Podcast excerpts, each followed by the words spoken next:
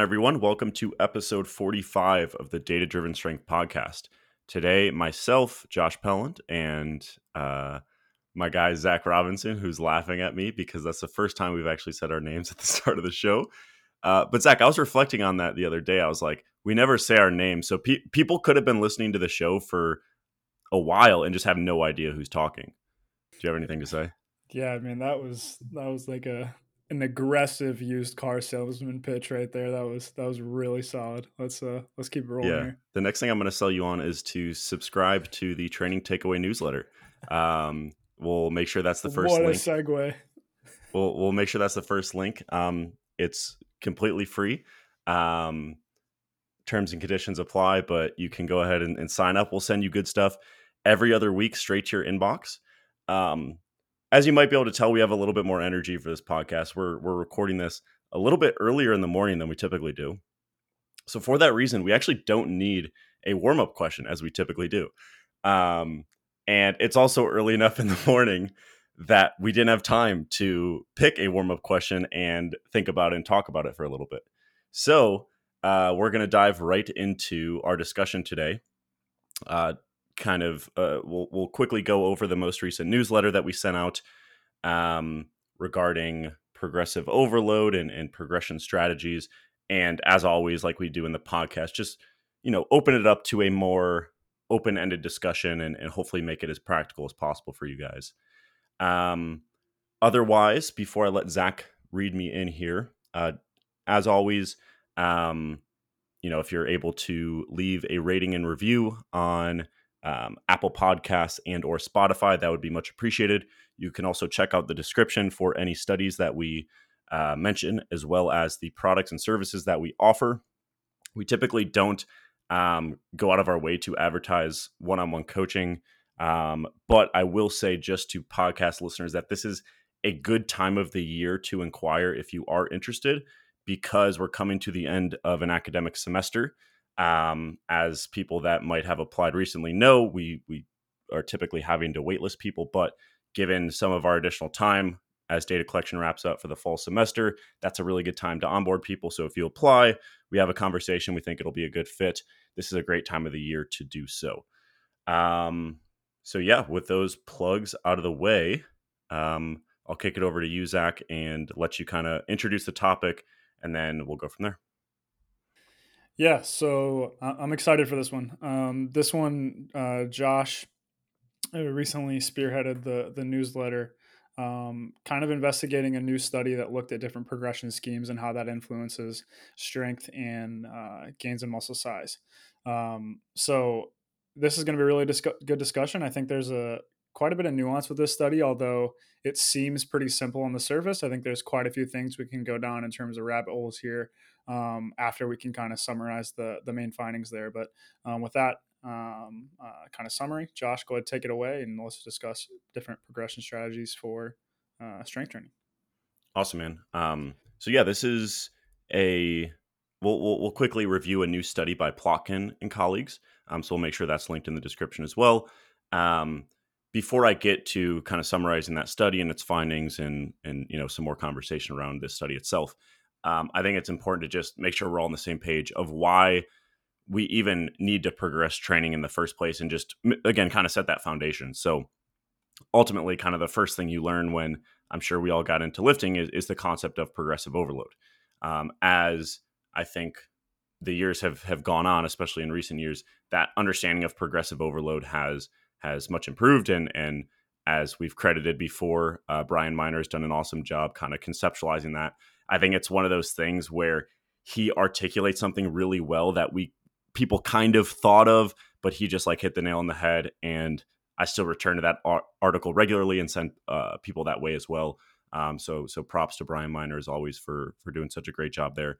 Um, but basically, the the way I think we should think about progressive overload is that once you adapt to a training stimulus, you must add more of something. So if you have a an adequate training stimulus and your environment is quote unquote permissive. So you are sleeping enough to allow gains to happen. You're eating enough to allow gains to happen. That kind of encapsulates a permissive environment. When you have those things, adaptation occurs, right?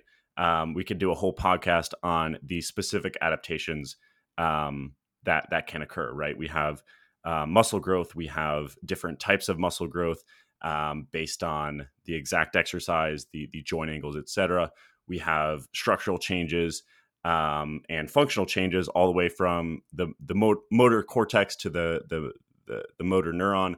Um, so there's a ton going on. But if we just think of adaptation all as one, okay, now we're stronger. Now we're able to handle more. In order to ensure that the relative training stress is as high for the next session or the next block or whatever the case may be, once those adaptations have occurred, we need to add something, right? If just very basically, if you're able to squat 200 pounds for 10 reps, you can't do that indefinitely and expect to make meaningful meaningful progress, right? Um, so the next question is, um, what do we add, right? And does that change based on maybe where we're at in a training year, um, what the goal of a training block is, what the goal of a set is, etc. Um, and this this is a study that I wouldn't, I don't think I would have thought of designing, but I thought it was a good one because I think we just kind of take it for granted that you just have to add something, right? Um, like people will kind of just list out all training variables when they're like for progressive overload you need to add load reps or you can increase training density you can add frequency. Um, but again none of that stuff has actually been experimentally investigated. So this is the first time uh, to my knowledge that this has been experimentally investigated. There has been one other study that we might talk about later um, if it kind of works out well that did a secondary analysis of progression methods um, but it, that wasn't a truly experimental design. It was kind of like a, a post hoc uh, uh, analysis of some previous data. So anyway, first time this question has actually been looked at, which I think is is is kind of surprising when you actually think about it, um, because it's so fundamental to resistance training, you know, basics, right? Um, so with that, let's get into the study design a little bit. So 38 subjects, um, mixed sex sample here. Um, they were trained, but they weren't uh, very strong or very well experienced with the squat. Some of the subjects um, weren't squatting going into the study, um, and some subjects were. So that's important to keep in mind, especially when we get to the strength findings. Um, and there was a load progression group and a repetition progression group. Um, so both groups in that first session, they performed sets of eight to twelve to failure. In that again in that first session. Then from there, where what they tried to add as they adapted was different. In the load progression group, they tried to add load. In the rep progression group, they tried to add reps. Um, since all sets in both groups were taken to failure, that's kind of a nice way of like a nice kind of fail safe in this design, assuming the, the failure was was executed properly. Um, and and based on the manuscript, I definitely think that was the case.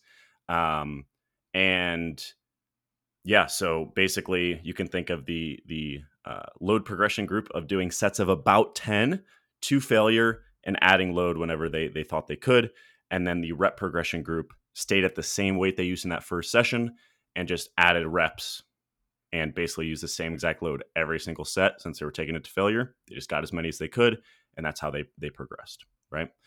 Um, so in terms of the actual training program, I'm just going to focus on the quad related training. They did look at um, the calves as well, but I think the concepts are kind of similar here. So I'm just going to put the calf stuff to the side um, and just talk about the quads. Um, so they trained twice a week, and it was the same session each each time. Um, and in each session, they did four sets of barbell squats and four sets of leg extensions.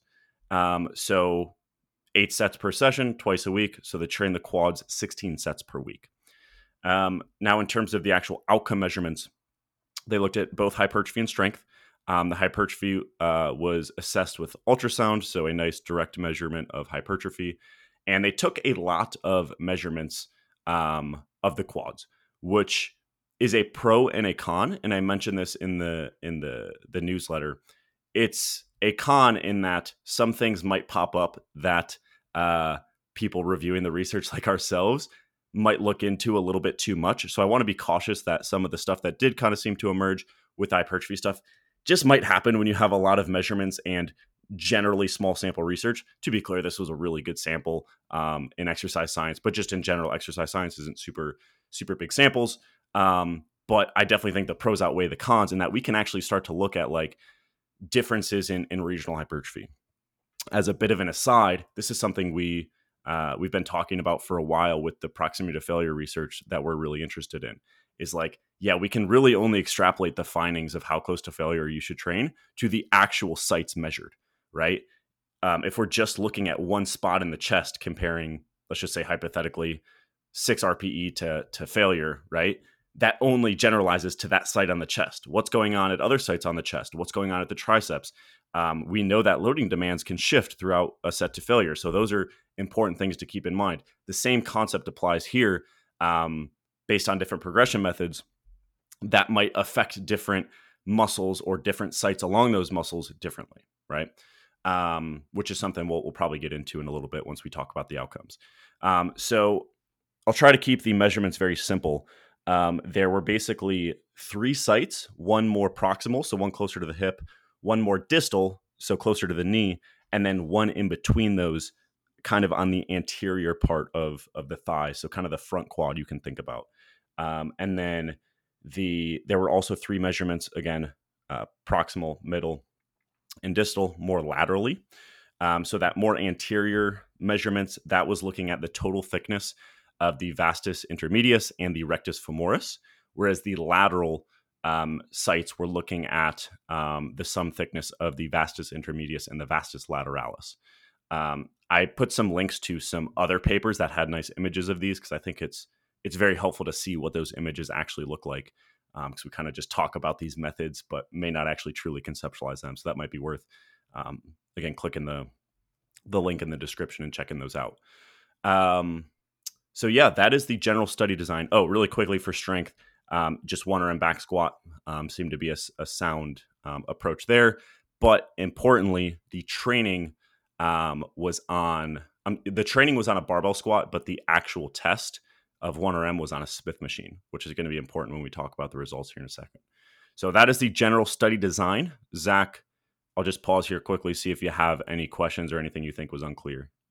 Nope. All right, sweet. I had about uh, half a second to catch my breath. Awesome. So let's talk about the results. Um, before we get to the results, let's quickly talk about their statistical approach. And I think this is interesting, and I, I really liked it. I, I, thought it was. I thought it led to um, probably a more a more appropriate interpretation than how people typically read research, or at the very least, I think it makes this study less subject to being misinterpreted. Um, so typically, when you hear research, you typically just hear in like a binary fashion, right? There was a difference or there wasn't a difference. And this is helpful, right? Because we want to make conclusions and we want to generalize these conclusions um, to future research or to um, practice, right? But there are definitely some some some drawbacks to that, um, and for that reason, these uh, authors decided to take a different approach, and instead they reported estimated differences between groups and a confidence interval around that estimate. So let's use the squat one rep max gains as an example. So basically, what they reported is a two kilogram uh, point estimate in favor of the load progression group. So what that means is that the data they collected once they accounted for the covariates, um, one being sex and the other being um, baseline strength levels. Um, the data support that um, the load progression approach increases squat one rep max an additional two kilos more than the rep progression approach, right? However, there is also an associated confidence interval with that. So, because you know, if you were to theoretically take random samples from the population we care about, there's going to be varying results. There's statistical approaches to say, okay, how are like if if we were to theoretically do that a bunch of times, um, where would the uh, kind of average of the averages end up, and kind of create a ninety percent confidence interval um, around where that average of averages would actually end up. That's that's what gives you the the ninety percent confidence interval. So that can kind of tell you how confident you can be in that point estimate of two kilos greater gains in the load progression group. And that confidence interval ranged from 7.8 kilos greater gains in the, the load progression group, um, all the way to 2.4 kilo greater gains in the other group, in the rep progression group. So, yes, 1RM strength leaned slightly in favor of the load progression approach, um, but that confidence interval, that 90% confidence interval, it crossed to zero. So it could be a whole lot of nothing, or it could be a little bit of something going on. Um, but in short, the, the main takeaway is squat 1RM progression or strength gains um, slightly favored that load progression approach. So those are the the strength findings. Now let's get into the hypertrophy findings. So um, I'm just going to focus on kind of the sum of the hypertrophy taken on the anterior quad and the sum of the hypertrophy taken on that lateral quad. So if we think about the lateral quad first, basically a whole lot of nothing. The between groups point estimate was right at zero millimeters. So basically, no leaning either way by any means. And if you visually look at the plots I included in the newsletter, you can see they look almost identical. Um, now, when we look at the anterior quad, things get a little bit more interesting. Um, so the between groups point estimate was 2.8 millimeters in favor of the rep progression group. So, in other words, the data kind of support that um, the rep progression group will lead to 2.8 millimeters uh, more hypertrophy in the when you sum those anterior quad sites um, in the rep progression approach compared to the load progression approach. However, when we go back to that confidence interval concept, it did cross zero, um, but barely. So it ranged from uh, 0.5 millimeters more growth in the load progression group all the way up to 5.8 millimeters uh, more hypertrophy in the rep progression group. So it's really hard to say, right? Um, I would I feel pretty confident saying the results leaned in favor of the rep progression group for the anterior quad. So for the rectus femoris uh, plus the vastus intermedius on kind of the front of the quad. Um, but it isn't necessarily overwhelming, or I wouldn't overstate those findings. Um, so that is the general um, outcomes here. Basically, both progressing reps and both progressing load um, are effective strategies for strength and hypertrophy, but the strength gains leaned in favor of the load progression group, and the anterior quad leaned in favor of the rep progression group. Um, I think kind of contextualizing those findings a little bit is the the right next step here, which is what we'll do. But again, Zach, I'll pause and, and see if you have any any questions or anything you think was unclear.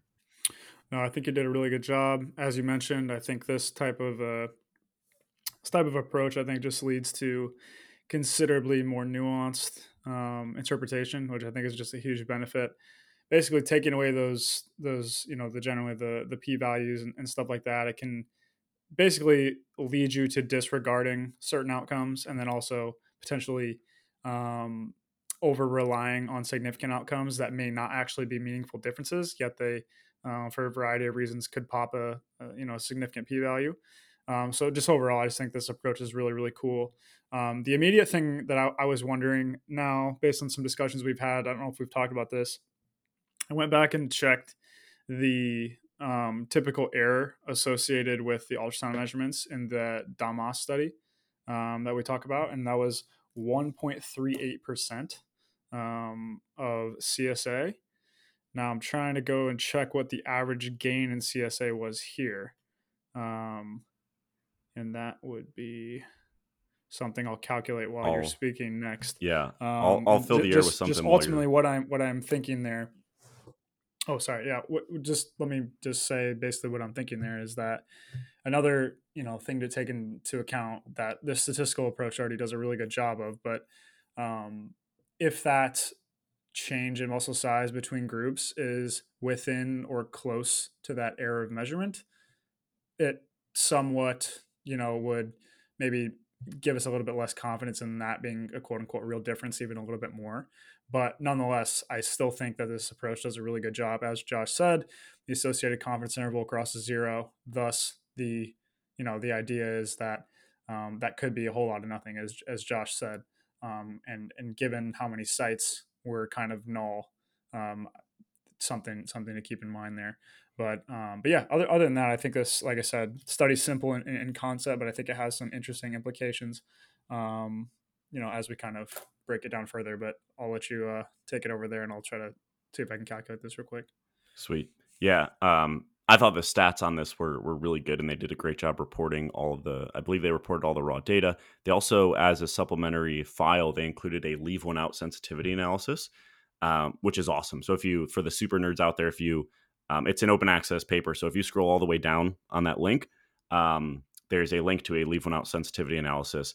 And part of the reason the rectus femoris hypertrophy stuff, um, or the, the the slight slightly more hypertrophy in the rep progression group for the rectus femoris uh, plus vastus intermedius on that anterior quad, I, I almost took a little bit more seriously is because the leave one out sensitivity analyses didn't really change anything very much. So like if you have an outlier and someone like just grew a ton, especially when you're doing a between subjects study, meaning like it's not like one leg is assigned to one group and the other leg is assigned to another. That whole person is assigned to one group for whatever reason they just respond and grow like crazy. And then you do a leave one out sensitivity analysis and you see that basically makes the the findings null or just nothing really worth caring about. That wasn't really the case here. If you look at that leave one out sensitivity analysis nothing really changes a ton.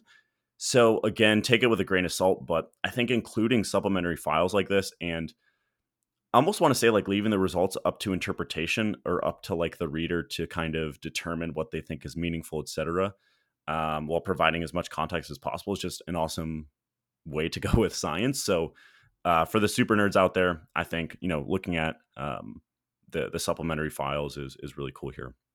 So on that point of the rectus femoris hypertrophy, um, let's let's dive into that a little bit because um, I think that's the most interesting thing. We'll probably touch on strength as well here, um, but but let's talk about that since we're on the topic.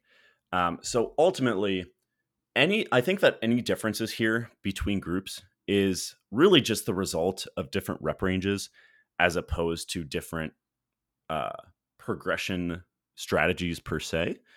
Just because at the end of the day, they're both doing sets of, you know, sets to failure um, on the same exercises. And what they do week to week, I just don't see how that would really uh, influence things beyond where they end up, right? Because by the end of the study, we we they reported the data as again a supplementary file um, showing the average rep performance um, of that rep progression group in their final session. So you can basically see how many reps they added throughout the study. And for the leg extension, for example, um, they finished um, sets uh, with sets of about 15 reps. So they basically added about five reps over the course of the, the eight week study. Um, and ultimately, to me, I think the fact that they were doing sets of about 15 versus sets of about 10 is much more of a difference than how they actually progressed week to week. Now, you might think that the sets of 10 versus sets of 15 doesn't sound like a big difference, but keep in mind that the rep drop off is going to be very big, especially in that rep progression group. So they also reported the average um, average reps of set one set two, set three, set four for the leg extension. And I don't have it right in front of me, but set one was like, I believe 20 plus. But then it eventually dropped off as fatigue set in um, from those high rep sets. So that's important to keep in mind. They were getting some exposure to sets above 20 reps, whereas that load progression group was basically around like that 8 to 12 range almost entirely. Zach, I see you unmuted yourself, so I don't know if you have something. That was, that was an accident. Whoops. Okay, cool. Um, so basically my my my thought here is it's interesting that we might see varying hypertrophy from different rep ranges. Um, and some people might push back against that just because it's it's pretty well established now that when you look at the the meta analytic data, a wide range of reps can lead to similar hypertrophy, right? Um, people are like, yeah, as long as you train five to thirty reps, you're going to be good to go. You're going to maximize hypertrophy. Um, but I would push back against that a little bit and just say there might be cases where that's that's not the case, especially with multi-joint movements. Reason being is loading demands can shift. So um, I don't know if this is the case. I don't even know if this finding um, of the rectus femoris being slightly uh, having slightly more growth in the rep progression group or the higher rep group is actually like it could just be a uh, like a false positive. But let me just go through a quick hypothetical as a, as an example of how this might matter. So we know from uh, some some biomechanical data that Um, with later loads, just to, to make this as simple as possible, squats are generally more quad dominant. So, in other words, the hip extension demands are lower. Um, so, if you're doing sets with like 60% of your 1RM, the quads seem to be pretty well tapped in, whereas the hip extensors, at least on average, aren't as well aren't aren't involved quite as much. But that changes as you get to heavier loads. Um, and we also know that the rectus femoris is um, it's a quad muscle, so it, it does extend the knee, but it also crosses the hip, so it is also a hip flexor. So if it's a hip flexor, its activation actually it, it, it opposes hip extension. But if you're using light loads and the hip extension demands are lower, then it might be able to contribute a little bit more to knee extension at those lighter loads, right? Um, so, so the basic idea is that hey, if the rep progression uh, group is training with higher reps and thus lighter loads or lighter percentages of their one rep max, then the rectus femoris may have contributed to that more quad dominant squat and thus received a greater hyper uh, hypertrophic stimulus, right? And thus grew a little bit more. Again, I don't know if that's true. Uh, the authors also had a slightly different explanation. Um, it could be due to within set fatigue. Um, so basically, like, um, like the the force output um, at the end of a set of of twenty to failure is going to be uh, much lower than the force output at the end of a set of 10 to failure. So maybe things shift around there, right? Maybe the the vasti muscle, so the other quad muscles, um, you know, once there's high fatigue, start to shift the demands towards the rectus femoris, which is a slightly different potential explanation than I gave. But again, the, the point is is that in these multi-joint movements with the loading demand shifting around, um, rep range might matter for hypertrophy. And there's actually some other research on this as well, um, or or at least other research to indicate that uh, rep range can make a difference for hypertrophy. I should say. So there's a study from uh, Schoenfeld and colleagues from 2020 looking at calf muscle growth and um, if you it's a within subjects design and they looked at different uh, rep ranges so so low versus high rep ranges and on average uh, rep range led to or, or the the two different rep ranges led to very similar muscle growth. However some individuals responded way better to higher reps uh, and some individuals responded way better to lower reps. Um, so it could just be a matter of some people grow more from from higher reps some people grow more from from less reps so anyway, that is um, a lot of speculation, but the main take home here is that let's not be so quick to say that sets of five to thirty just across the board always maximize hypertrophy for all muscles involved. It might be that for specific muscles in certain movements, different rep ranges are more appropriate. Um, so Zach, I see you nodding your head. Do you have any any thoughts, or do you think I'm off base? What do you think? Uh, first, first thing, just after very rough calculations, I, I would, um, based on the kind of the way they did the measurement error in that Damas study, which was the, anything within two typical measurement errors of the ultrasound scans, they considered like, eh, maybe not something that's like totally real finding.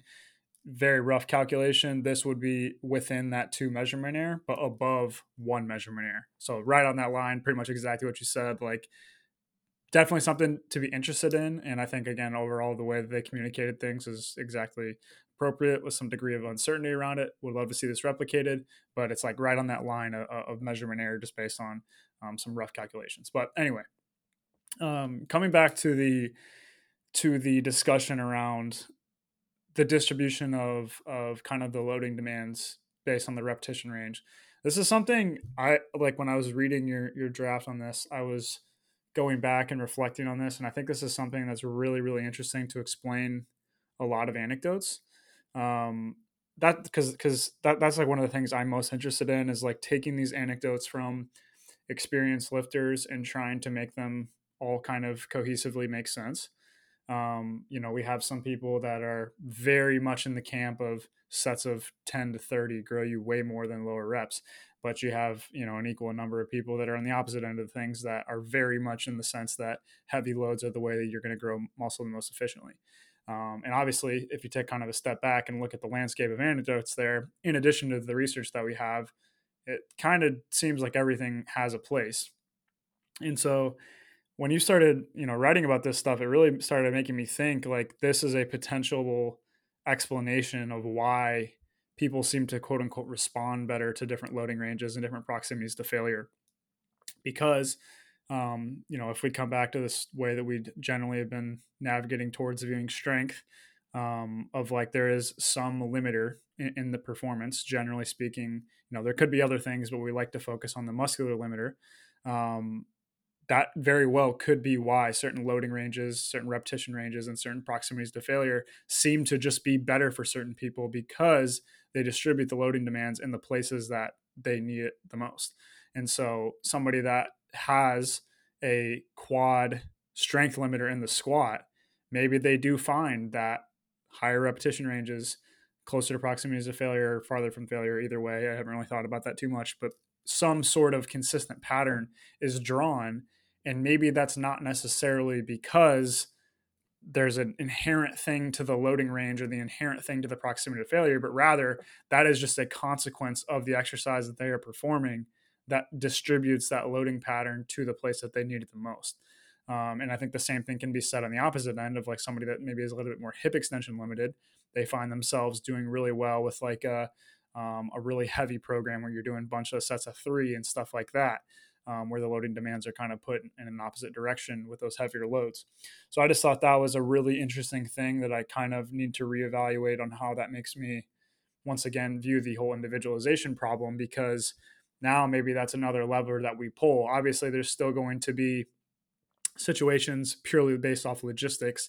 You're not going to do sets of three on leg extensions or lateral raises, but you know, for the most part, that is something I think that potentially needs a little bit more thought in terms of like while there are logistically feasible repetition ranges within that range maybe we bias in one direction versus the other based on the strength limiter or the physique um, target area that we really want to focus on. So you know if we're trying to develop um, quadriceps and we're going to include some free weight movements maybe we are sticking in that higher repetition range if we really want to focus on the quads to drive up our 1RM squat, or if we're using that movement to really drive just the overall um, stimulus for hypertrophy for our for our quads purely for physique related purposes.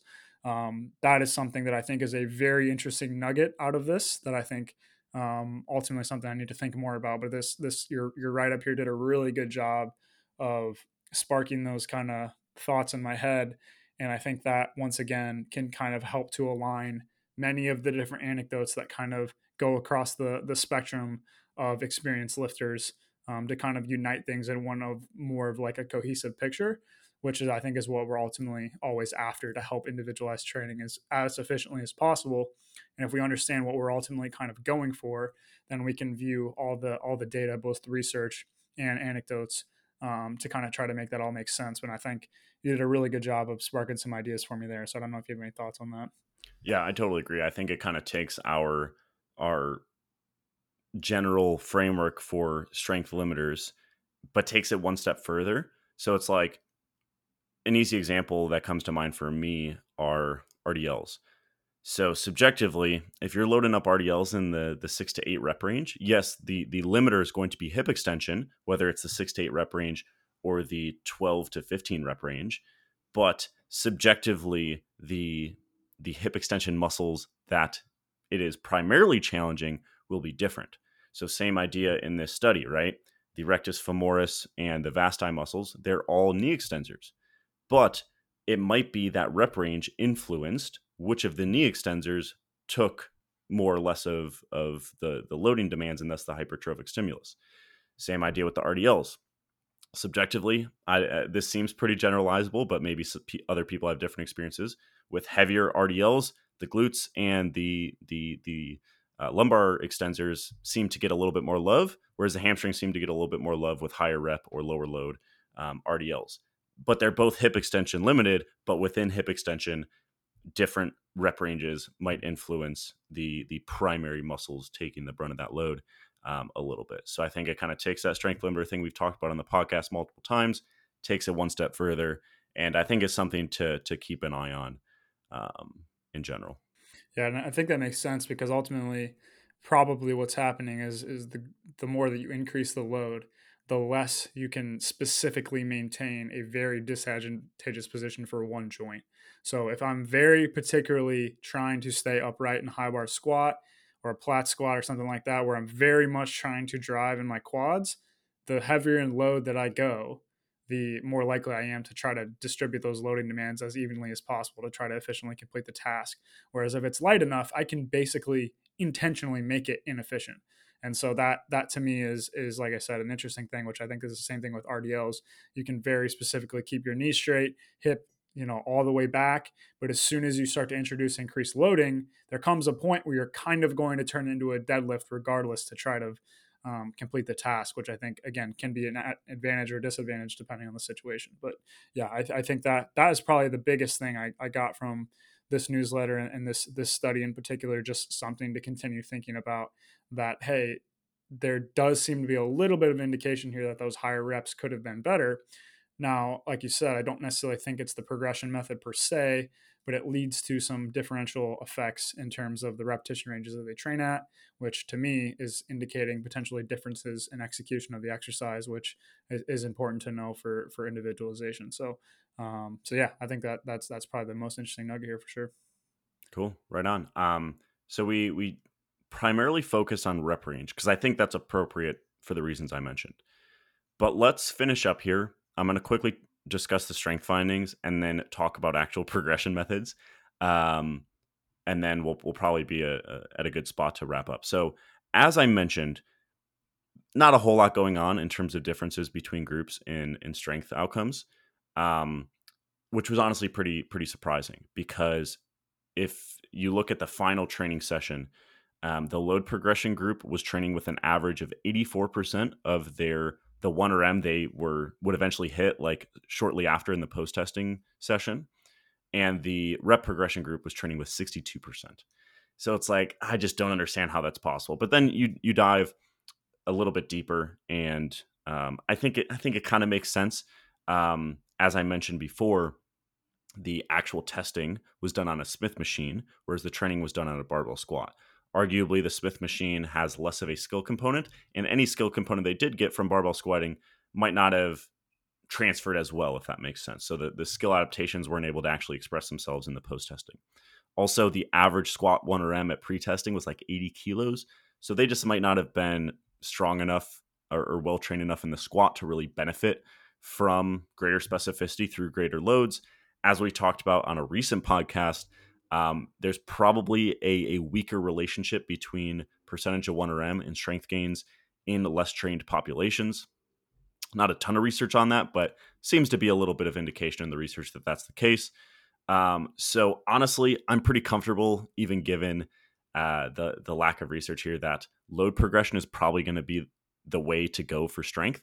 I think that um, if we were to kind of create like a, a tier of like what are the most important variables to prioritize for short to moderate term strength development i think per load or percentage of 1rm is is number one. I think things might be a little bit different if you're very far out from a strength test you're really you're t- purposely taking a break from heavy loads but otherwise i would lean into load progression um, for uh, strength focused work. Um, and then for hypertrophy focused work i think you can go either way.